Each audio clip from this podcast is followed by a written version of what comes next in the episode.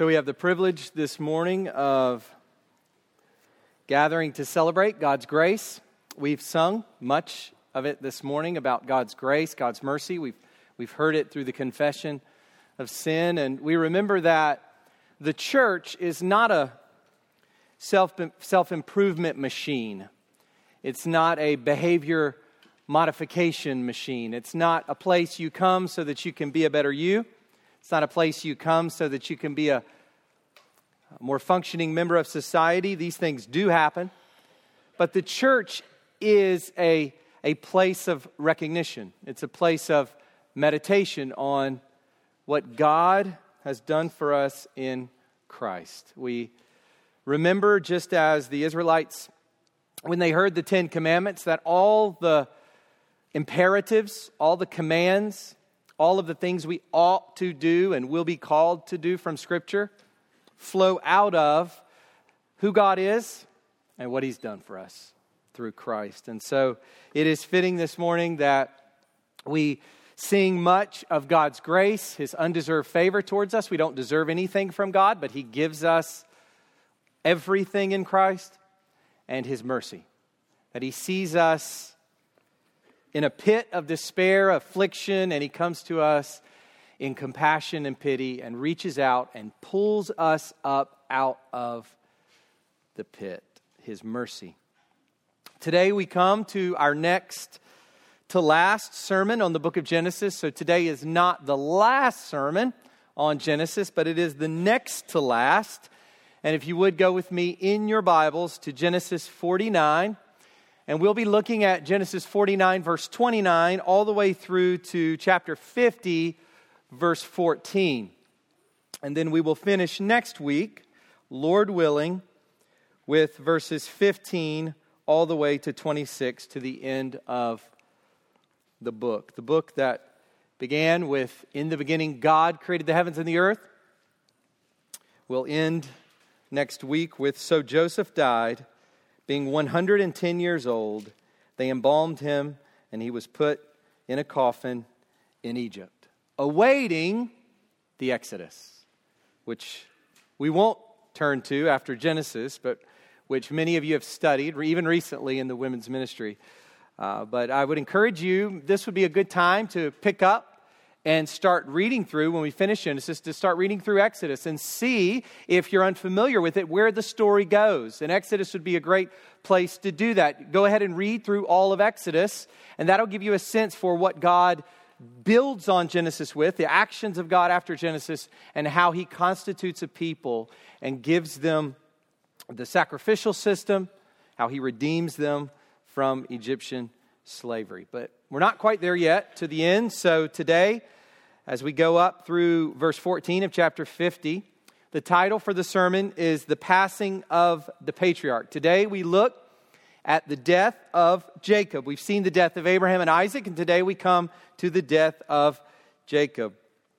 Since Genesis chapter 12, we have walked alongside of these three patriarchs Abraham, Isaac, and Jacob. And remember, throughout the Bible, God will refer to himself this way. That's who this God is.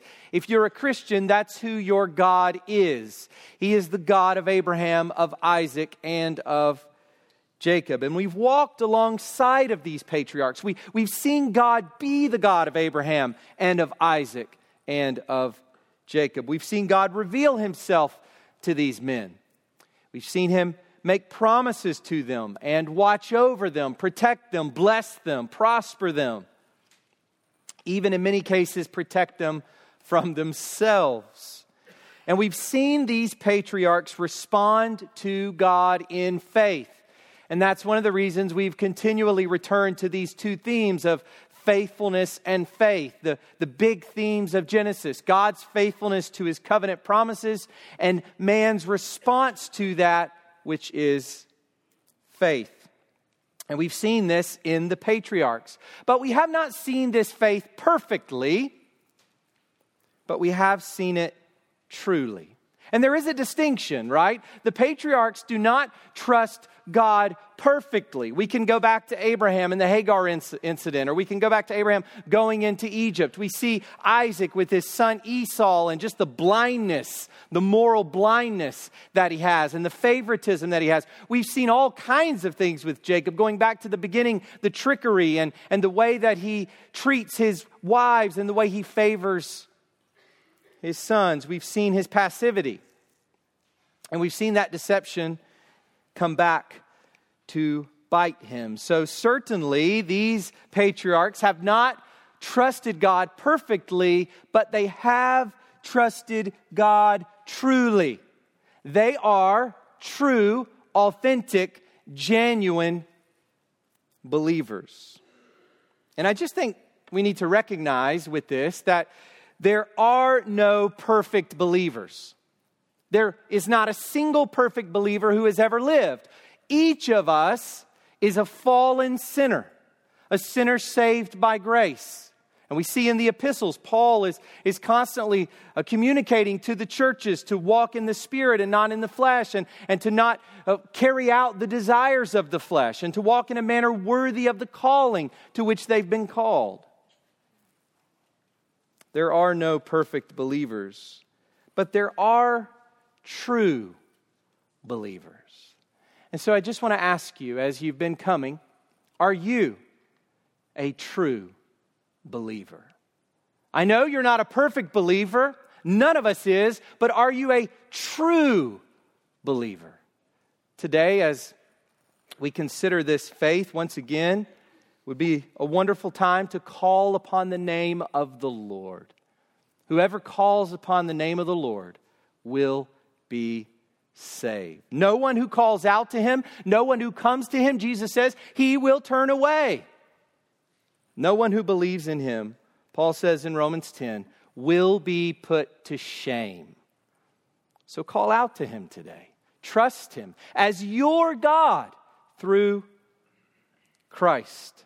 You will not be a perfect believer, but be a true believer in this God. We saw from Abraham onwards, Abraham, Isaac, and Jacob, Genesis 15, 6, which talks of him being a believer, and he believed the Lord. Abraham truly trusted God's word by grace, by the Holy Spirit's grace working in his heart. We know it's a gift. Ephesians 2 8 to 10 tells us that faith, the whole complex of salvation, everything that goes into it love for God, fear of God, trust in God all of it a gift from the Holy Spirit. But Abraham did believe. He believed the Lord, and he counted it to him as righteousness. Genesis 15, 6. This was the case with Isaac, and this was the case with Jacob after him. The patriarchs have shown us that faith is trust in the Word of God. One of the things that personally I have found so enlightening as I've been going through Genesis myself as a Christian is the, the need to rely on the rock solid Word of God and not our feelings. I am tempted uh, to, to oftentimes relate to God very much in terms of, of my feelings, in terms of my experiences, in terms of my circumstances of, uh, uh, associated with my relationship with Him. How's it going? How am I feeling it out?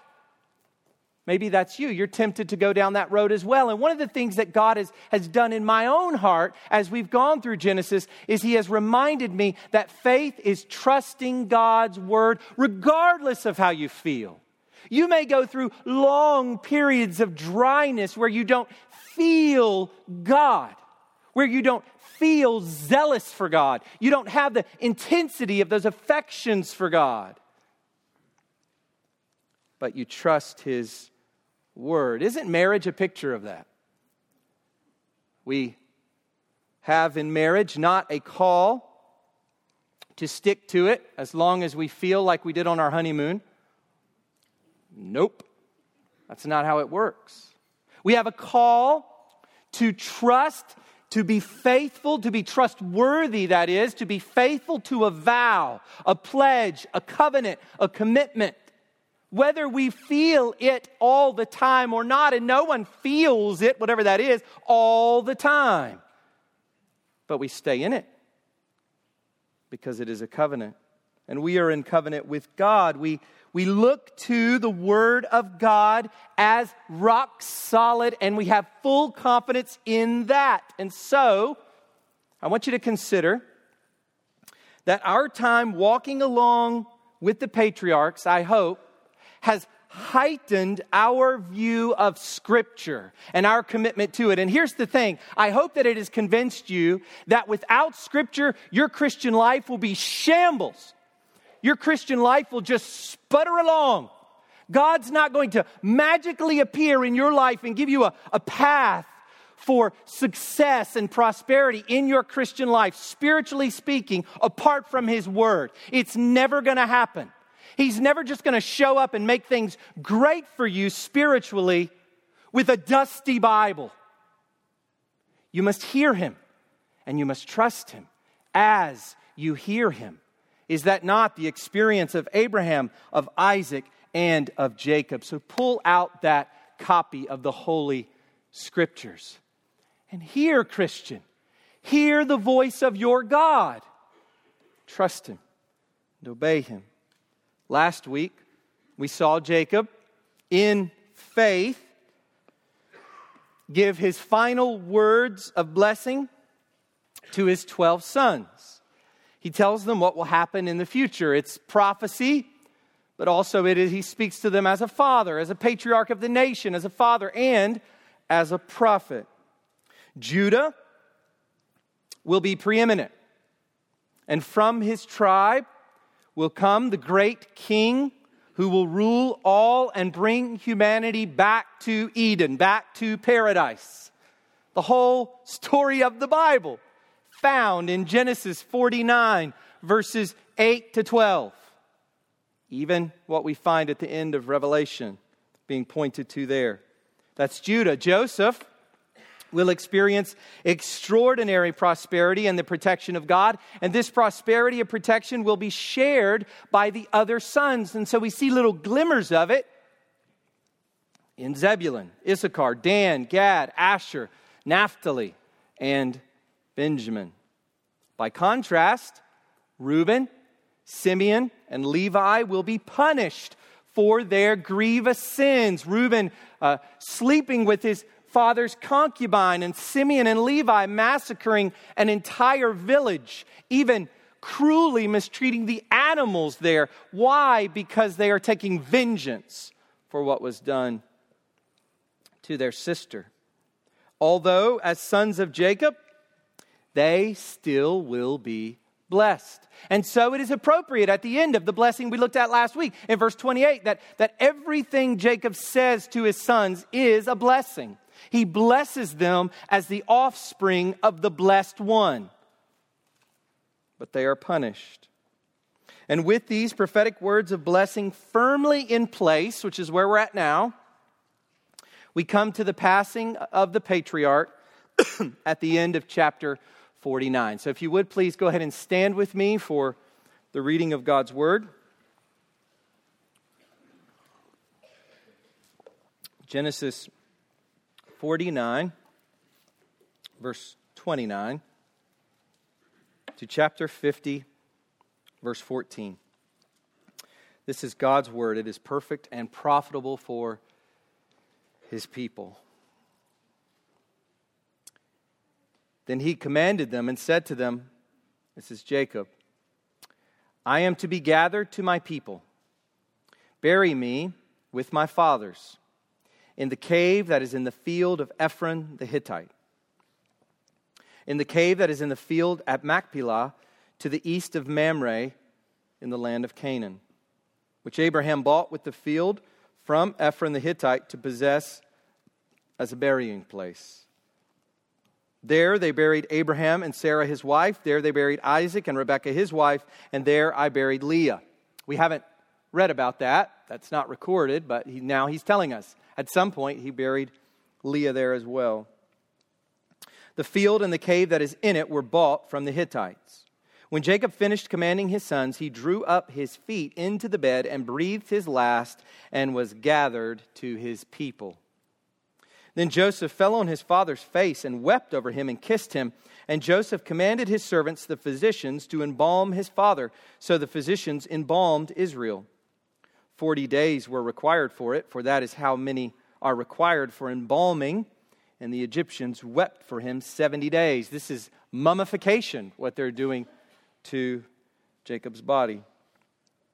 And when the days of weeping for him were past, Joseph spoke to the household of Pharaoh, saying, If now I have found favor in your eyes, please speak in the ears of Pharaoh, saying, My father made me swear, saying, I am about to die. In my tomb that I hewed out for myself in the land of Canaan, there shall you bury me. Now, therefore, let me please go up and bury my father. Then I will return. And Pharaoh answered, Go up and bury your father, as he made you swear.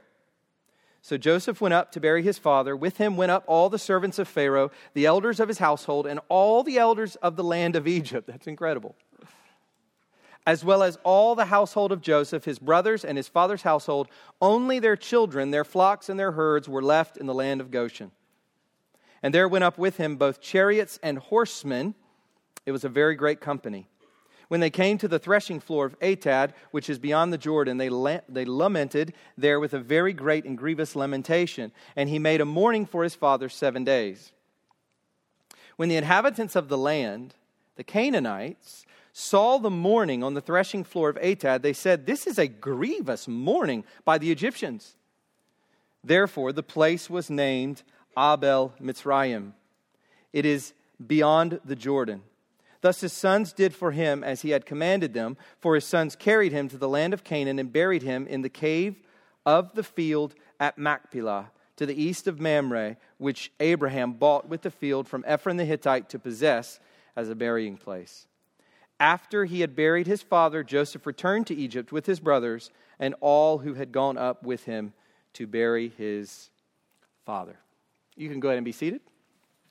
Let's pray and ask for the Lord's grace to rightly communicate and rightly understand what He has for us here in this text.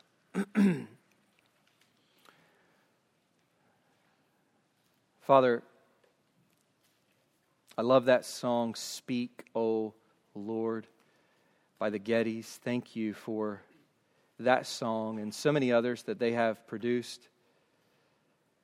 Father, this is food for us. We've seen many different kinds of texts, passages in Genesis, many different types of writing, narratives with lists and genealogies and descriptions and instructions. We've seen theophanies, appearances of you, God. We've seen descriptions of man's actions and the interactions between human beings, the interactions between parents and children, children and parents, among brothers, husband and wife. We've had so many different kinds of passages, Lord, and each of them food for us, your people. God, we thank you that we have once again a meal pointing towards that meal we will share with the incarnate Word Himself in glory. When His kingdom comes in full splendor, we will dine with Him. We will feast upon Him in His very presence in our bodies. And until that day, Father, we look to your written word as our guide as the story of your redemptive purposes, and in each text, we have food for our souls. And so, Father, we pray now that you would speak, that you would feed us, and that we would listen, that you would help maintain our attention, God, that your Spirit would prick our hearts, that you would bring conviction and comfort where it is needed and the way it is needed, that you would build up your holy people, your saints we pray that you draw sinners to yourself today, those who do not know you, those who are unconverted, who are in a state of rebellion against you, God. We pray that your spirit would break those chains and break that will bent on self and that self love would be replaced with love of God and love of neighbor. We pray that you would do this among us today. In Jesus' name, amen.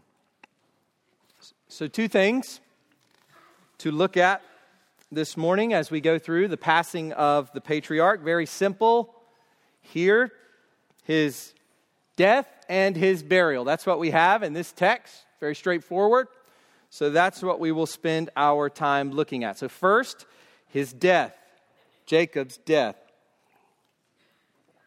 The report of Jacob's death comes at the end of verse 33. And this is what it says He drew up his feet into the bed and breathed his last and was gathered to his people.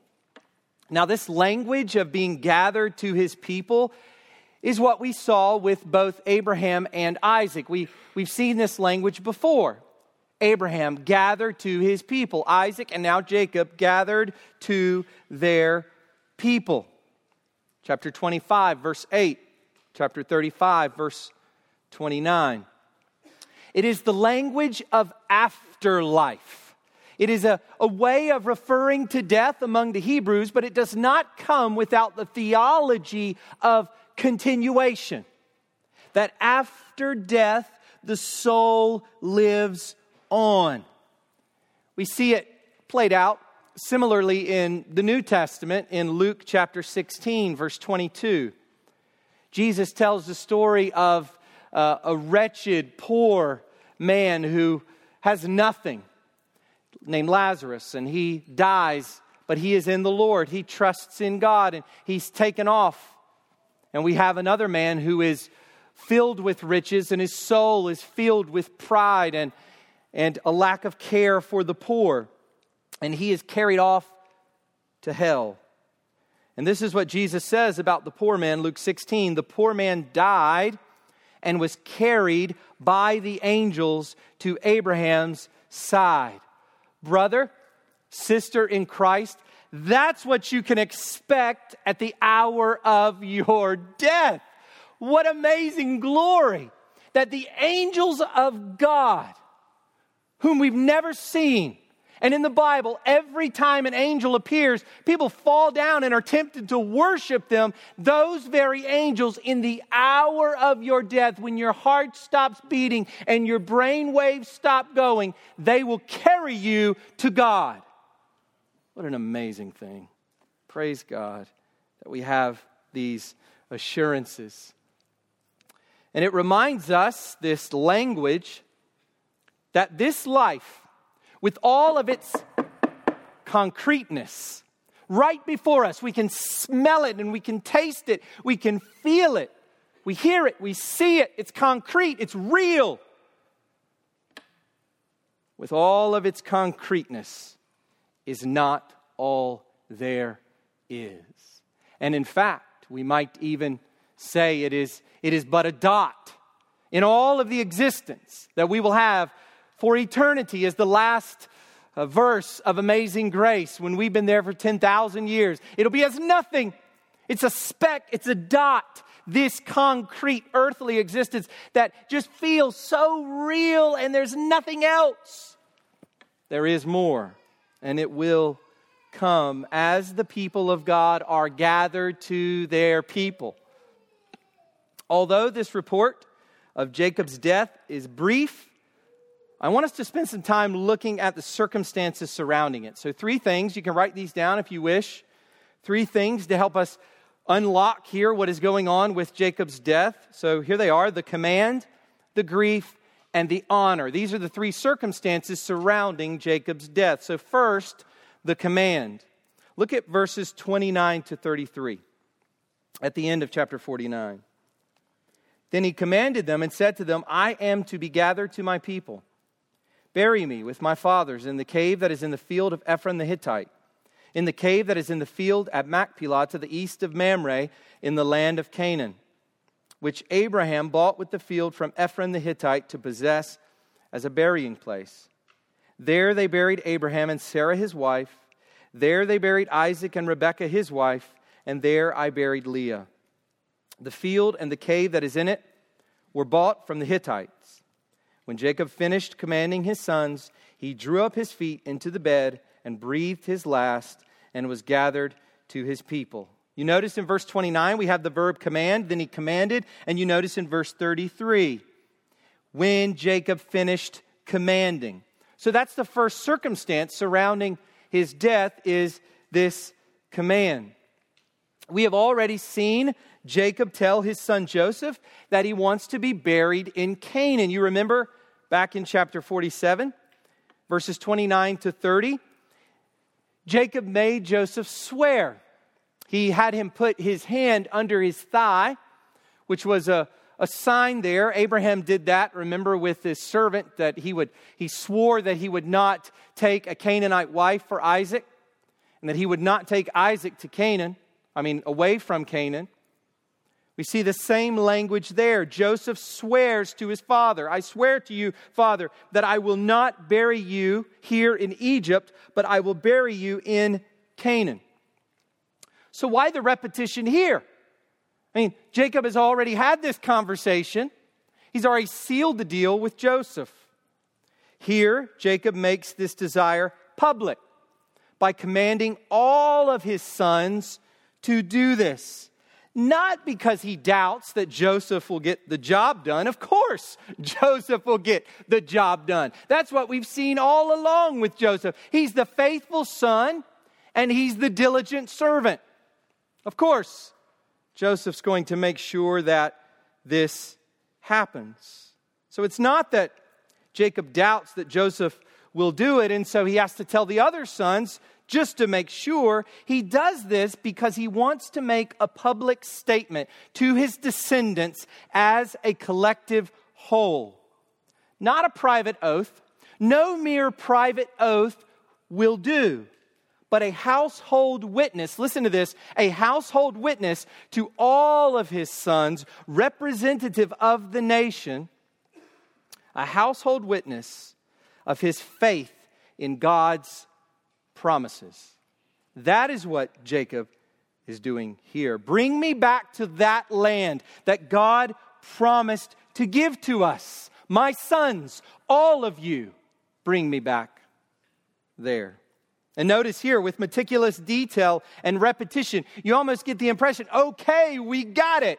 He gives all this geographical detail. It's, it's like it's so clear. Okay, we've got it meticulous detail and repetition, he clearly identifies where and with whom he wants to be buried. This is the place Abraham bought from Ephron the Hittite back in chapter 23. So, in case you were wondering why in the world did we read Genesis 23 for our scripture reading this morning, it's for that reason. Mark was reading it, setting up the background for what we're seeing here. That was when Abraham initially bought that cave from the Hittites at the death of his wife, Sarah. That's the place.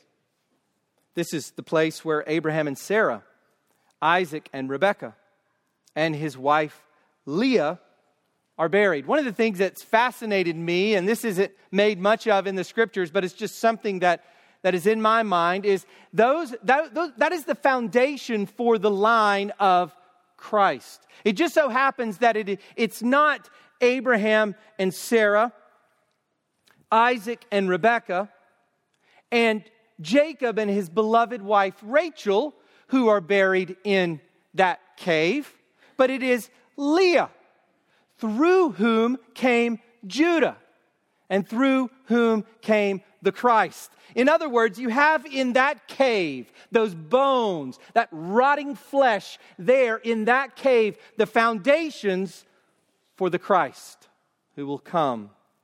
That's the patriarchal foundations of the line of the deliverer, the one promised to Adam and Eve, who would undo sin and death and bring us back to paradise. This command is the last act of a dying man. We should probably pay attention when we come across the last thing a person does before he or she dies, especially if he or she knows death is coming. These are his last words, and they are words of faith that will ring in the ears of God's people for generations. I want to read you a quote from a commentator named Alan Ross. This is what he says The death and burial of a believer provides one of the greatest opportunities to demonstrate the abiding faith in the future promises. What a wonderful display the death of a believer is in the truth of God's plan, the truth of God's existence, the truth of God's grace in a human heart. That's what we have here a demonstration of the abiding faith in the future promises. So I want to ask you a question. Are you preparing now for this kind of death? You know, I know it sounds weird, especially in our culture, but every day is a preparation for dying well. It's coming. It's coming. And we pray that when that time comes, no matter how well we eat or how much exercise we do, it's going to happen. And when that time comes, when death comes for each of us, we want to die well as a testimony to the truthfulness of God and His glory. And we want to die well so that those who come after us will see and their faith will be fortified and buttressed against the enemy. Are you preparing now for this kind of faithful death? Even if you're a teenager even if you're a child. A death that will not be wasted. Don't waste your death. I was reading some time ago from the Puritan Thomas Goodwin. There's a little book I have where uh, a work of his is edited. I believe it's by Joel Beeke. If you haven't read some of Joel Beeke's stuff, you should. He's uh, loves the Puritans and puts out a lot of uh, Reformation Heritage Trust, I think is what it is. But he, it's a, a publishing house that puts out a lot of Puritan works. And one of the little works I have is about Thomas Goodwin, but it's also snippets of his work. And I remember I was going to bed one night and I just picked that book up because I have way too many books on my nightstand. And I picked that book up and I was just flipping through it. And I my eyes happened to fall on a page that was discussing his death. It was amazing. It was breathtaking. The trust in God that he had and the desire to see Christ that he had in the hour of his death. And I put the book down and I said to Jennifer, I said, any man who dies like that is worth reading. Anyone who dies like that is worth listening to. Are you preparing for a faithful death? Second, we have the grief. So we have the command filled with faith, and now we have the grief. Look at verse 1 of chapter 50.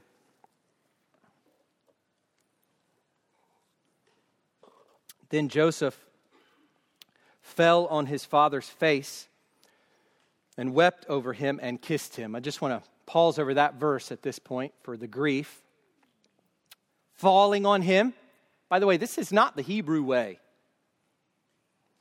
Falling on him, on his face, not on his neck, on his face, weeping over him and kissing him. This kind of proximity to the dead. He's right in his father's dead face. This is strong affection from a loving son. A son who for 17 years grew up under his father's loving care, a son who had lived without his father for over two decades, but who had been graciously given 17 years of sweet reunion. Uh, Joseph had spent the last 17 years walking through life with his dad, being at his bedside, seeing him, conversing with him. This picture of authentic grief reminds us, we have to pause and consider this. It reminds us of the awful thing that death is. It separates us from our bodies. What a separation that is. An earthquake happens between the body and the soul, made in the garden to exist always together. Not a disembodied soul, but a soul with its body. This is God's will, this was God's design. We are not angels, we are humans, soul and body.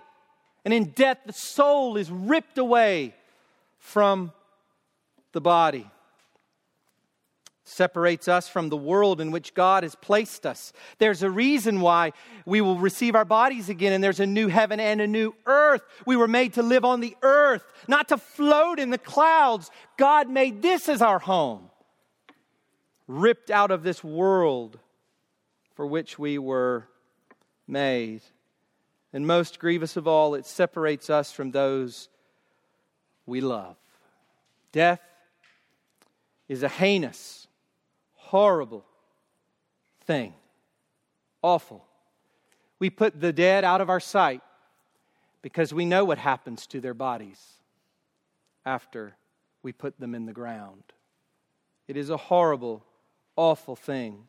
So, here at the end of Genesis, with the death of the third patriarch, we are brought back to the beginning of Genesis, to the entrance of death. We can't help but every instance of death, we can't help but to be brought back, brought back to Genesis chapter 3.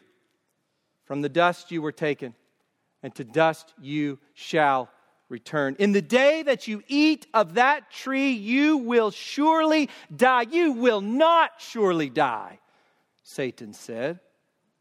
And he is a liar from the beginning, the father of lies. We did die, and we will die.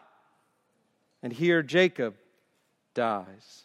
But this grief over death also points us forward.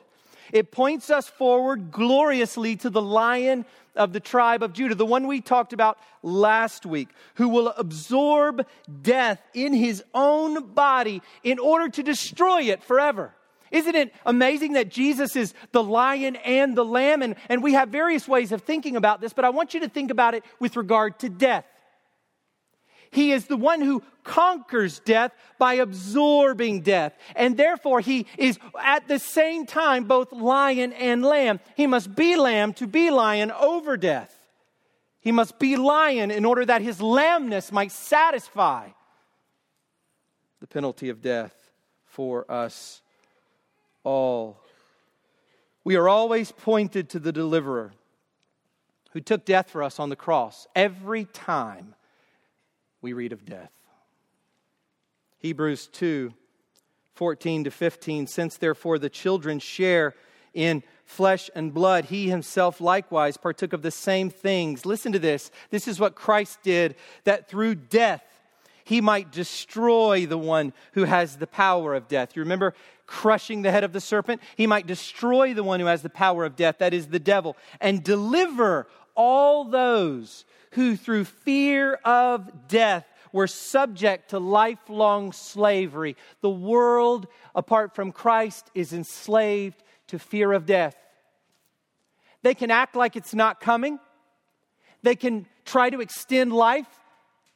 They can fill their faces full of Botox or whatever else. Do whatever it takes to make it appear as though death is not coming, but in the end, death eats them all. It comes and in the heart of every person is a fear of this devouring beast. Every person, apart from Christ, enslaved to fear of death, whether they say they are or not. How often have you heard an unbeliever, I'm not afraid to die? Yes, you are.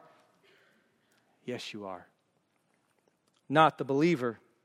It is with hope in this future deliverance that Jacob dies peacefully. He dies peacefully. And as God promised, it is Joseph who closes his eyes. This is really a beautiful picture of death insofar as it can be beautiful. He, he says what he wants to say, he conveys what he needs to convey, and then he lifts his legs up into the bed. He's, he sat up in the bed for this. And now he, he goes back down, lifts his legs up into the bed, and he dies peacefully with Joseph closing his eyes and even, even more weeping on his face. A peaceful death is the result of a faithful heart. as I said before. We will die according to the trust that we have in God, the fear that takes over the unbeliever's heart can infect the heart of the believer. But insofar as we walk through this life and trust God and grow in grace, take advantage of the means of grace, we grow in our affections for Christ. We constantly look to Him, the author and finisher of our faith. We set our minds on things above, not on earthly things, but we set our minds on things above where Christ is. Insofar as we do those things, filled with the Spirit, letting the word of Christ dwell in us richly, we will die with believing hearts by the grace of God. The grief of a Christian is different. 1 Thessalonians 4 13, but we do not want you to be uninformed, brothers, about those who are asleep, that you may not grieve as others do who have no hope. Listen, Christian, we grieve over those who die. Like everyone else, we grieve, but unlike everyone else, we grieve with hearts that are filled with hope. Do you grieve as others do? You should not. Grieve as one who knows the promises and faithfulness of our great God, the God of Abraham, Isaac, and Jacob. Third, as we come to the end of this point, his death we see the honor. Look at verses 2 and 3.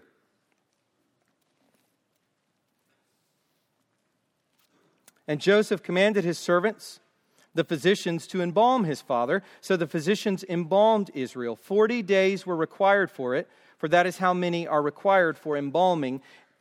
And the Egyptians wept for him 70 days.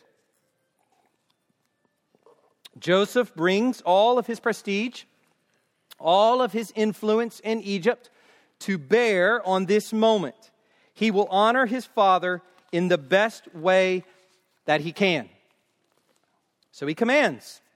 He, remember, is in a position to make commands of people. He is over everyone in Egypt except for Pharaoh. Everyone in Egypt is his servant. And in fact, by now, he has literally purchased everyone in Egypt for the Pharaoh. So he uses that prestige and influence to honor his father. He commands the physicians to embalm him. And one of the things that commentators have pointed out is it is the physicians who embalm Jacob, not the priestly embalmers. Now, this is significant because in embalming, in mummification in Egypt, it was highly religious in nature.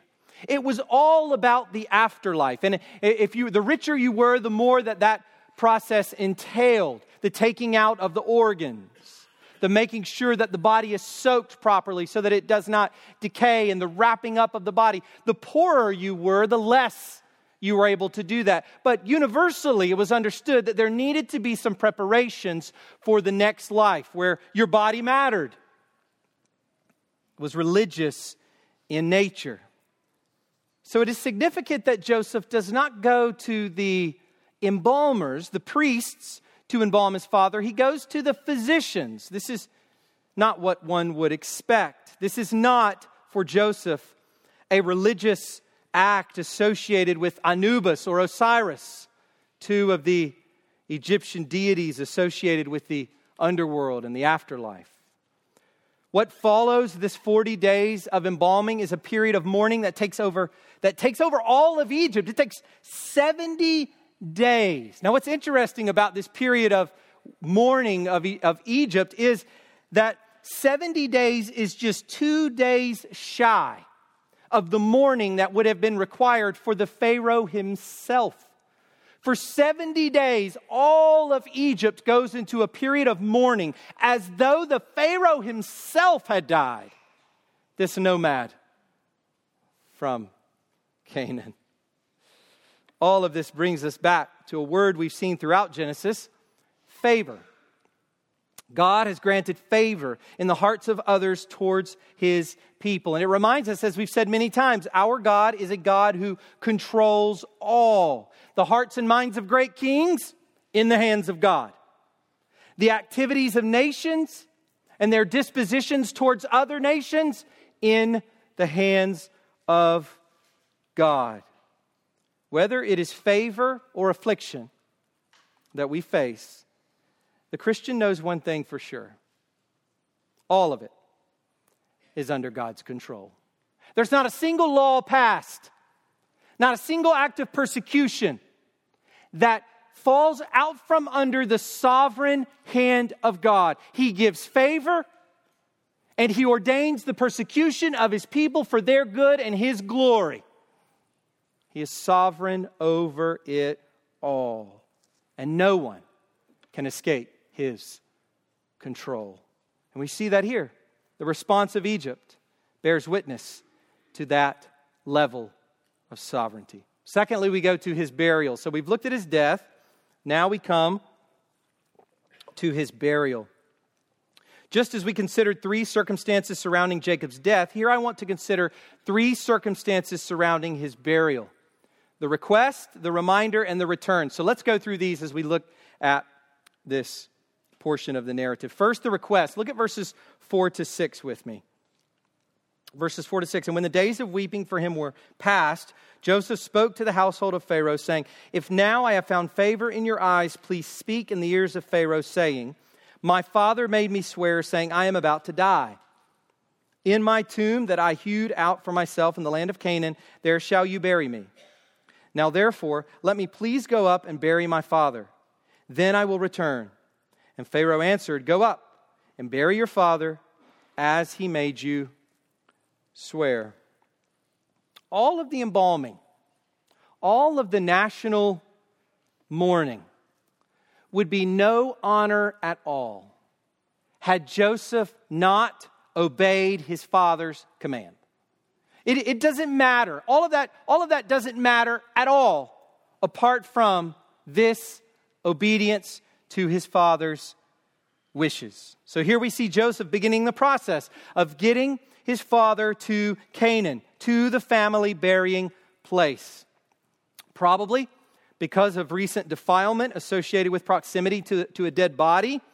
Joseph does not go into Pharaoh's presence himself. Maybe as you read through this, you wonder here's, here's Joseph. I mean, why? He's been right, the right hand man to Pharaoh all this time. Why does he go to Pharaoh's household? And that is probably why. Instead, he makes a request through others who are close to Pharaoh. Ask him if I can do this. He appeals to three things. Jacob made preparations to be buried there. So he says to Pharaoh, Look, uh, my father actually hewed out a, a tomb for himself there in that particular place. Jacob also made Joseph swear an oath. So Joseph communicates to Pharaoh Look, I, I swore an oath to my father that I would do this for him. And the Pharaoh would not have taken such an oath lightly. Joseph assures Pharaoh that he will return. In the end, Joseph is Pharaoh's servant. We can't forget that. All throughout this story, Joseph is seen as being entirely in control and, and, and powerful, but we mustn't forget that Joseph still belongs, in a sense, to Pharaoh. He is, he is Pharaoh's servant. It is Pharaoh who took him out of the pit. And so Joseph here assures him that he will return. We see once again Joseph's humility. His, his trust in God breeds this humility. And this is something to consider for us. When we trust God with our lives, it produces in us a, a willingness to be meek with other people. We don't need to assert ourselves. We don't need to make sure we are recognized or noticed or that we have our own autonomy. When we are in Christ, when we recognize what God has done for us, we, it produces within us a humility which allows us to love other people. We see that here with Joseph and the way he engages with this ruler. It reminds us of Esther in the court of Ahasuerus. It reminds us of Daniel in the court of Nebuchadnezzar. All throughout Scripture, Ezra and Nehemiah in the court of Cyrus, all throughout Scripture, we see this humility and meekness towards unbelievers. Secondly, we have the reminder. So we've looked at the request. Now I want you to look at the reminder. Look at verses 7 to 13. So Joseph went up to bury his father. With him went up all the servants of Pharaoh, the elders of his household, and all the elders of the land of Egypt, as well as all the household of Joseph, his brothers, and his father's household. Only their children, their flocks, and their herds were left in the land of Goshen. And there went up with him both chariots and horsemen. It was a very great company. When they came to the threshing floor of Atad, which is beyond the Jordan, they lamented there with a very great and grievous lamentation. And he made a mourning for his father seven days. When the inhabitants of the land, the Canaanites, saw the mourning on the threshing floor of Atad, they said, This is a grievous mourning by the Egyptians. Therefore, the place was named Abel Mitzrayim. It is beyond the Jordan. Thus his sons did for him as he had commanded them. For his sons carried him to the land of Canaan and buried him in the cave of the field of Machpelah. We have here the reminder. After Pharaoh grants permission, Joseph wastes no time at all in carrying out his father's wishes. And when he goes to Canaan, he is, he is accompanied by an incredible throng of people. I mean, there's no telling at this point how many there are in the household of Jacob. Remember, it's been 17 years. So they started out with 70. Who knows how many there are now just in the household of Jacob? Then there is the entirety of the Egyptian elites. Notice it's not just as though Pharaoh says, Here, take my chief, whatever, and this chief, and, and they can go with you as a, as a representation of the Egyptian throne. No, no, no. All the elites of Egypt go with Joseph and his family up to Canaan to bury this man. This is an incredible entourage of the elites of society. And even more, it is accompanied by a great military force. There are chariots and horsemen. Same kind of picture of what will fall into the Red Sea later on. But we have the, the chariots and the horsemen. These are probably for the purposes of protecting, making sure there's security for this great group of people going out to a funeral. You've never seen a funeral procession like this. This is a as it says in verse 9, a very great company. And then verse 10, with a very great and grievous lamentation. And what happens in the land of Canaan as this great throng of people is coming through is so surprising. It's so awe inspiring, so amazing that the Canaanites take notice and they actually name a place after it. When the large group stops to observe seven days of mourning, the Canaanites give the place a new name, the mourning of Egypt. Notice that it's not called the mourning of this group of people who are with the Egyptians. Joseph and his family are so intertwined that, that, from the Canaanites' perspective, this is an Egyptian mourning, a mourning of this great empire, this great nation. So, what's the significance of all of this? Why have I treated this under the point, the reminder? Why the reminder? Two things, two reminders. First, this is a reminder of the Exodus. Commentators call this a rehearsal. This is a little bit of a, an Exodus rehearsal. Here we have the people of God coming up out of Egypt and they are going to Canaan. An event like this, listen to this, listen to this. An event like this would have been seared in the minds of Jacob's descendants. This would have been quite the spectacle. And it would have been so seared in the minds of, the, of these descendants of Jacob that it would have been a preparatory force for the next 400 years. This was part of their story. Just as Jacob went to Canaan, they too will one day as well, but not yet. Not yet. 400 years of slavery and affliction. They needed to be prepared for what was to come soon. And so God took them out of Egypt, brought them to Canaan as a rehearsal, as a picture, as a reminder of what He promised to do. Second reminder is concerns the significance of Jacob and his family. Notice this. This is beautiful. Jacob is the focus. This one man, this one body, is surrounded by the nations, if you will. This one grandson of a traveling nomad from Mesopotamia is now receiving all this attention. What's that a reminder of? If the coming up out of Egypt, going into Canaan, is a reminder of the Exodus and the promise that God would bring them up and out and give them that land, what is this a reminder of? And I think what it points to is a future descendant who would have the honor and the attention of the entire human race. One man, one man.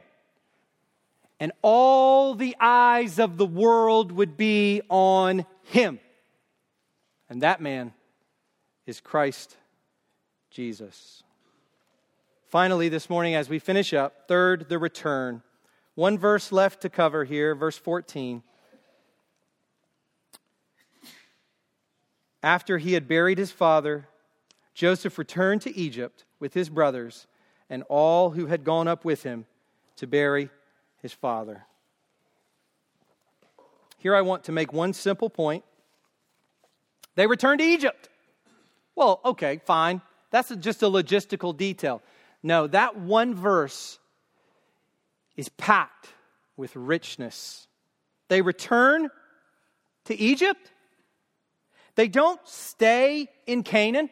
You know, the famine is over. It's been over for a while. There's no more famine in the land of Canaan, where they came from, where they grew up this would be a great time to, hey, let's leave some guys behind. Let's send the rest back. Joseph, you have to go back. You're, you're you know, you, you told him you're going back. But let's leave some behind here in Canaan, little resettlement force. And you guys go back, get our kids, because we do want to bring them with us. We want our children. Go back and get our children and our livestock. You guys go back. Joseph, you go back. And we're going to stay here. What a great opportunity to re settle. There's not even a hint of that in this verse. There's not even a hint of that in this text. That's not what happens.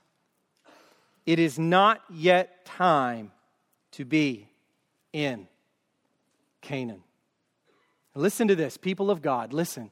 They must take God's path to their destination. Not their own way, God's way.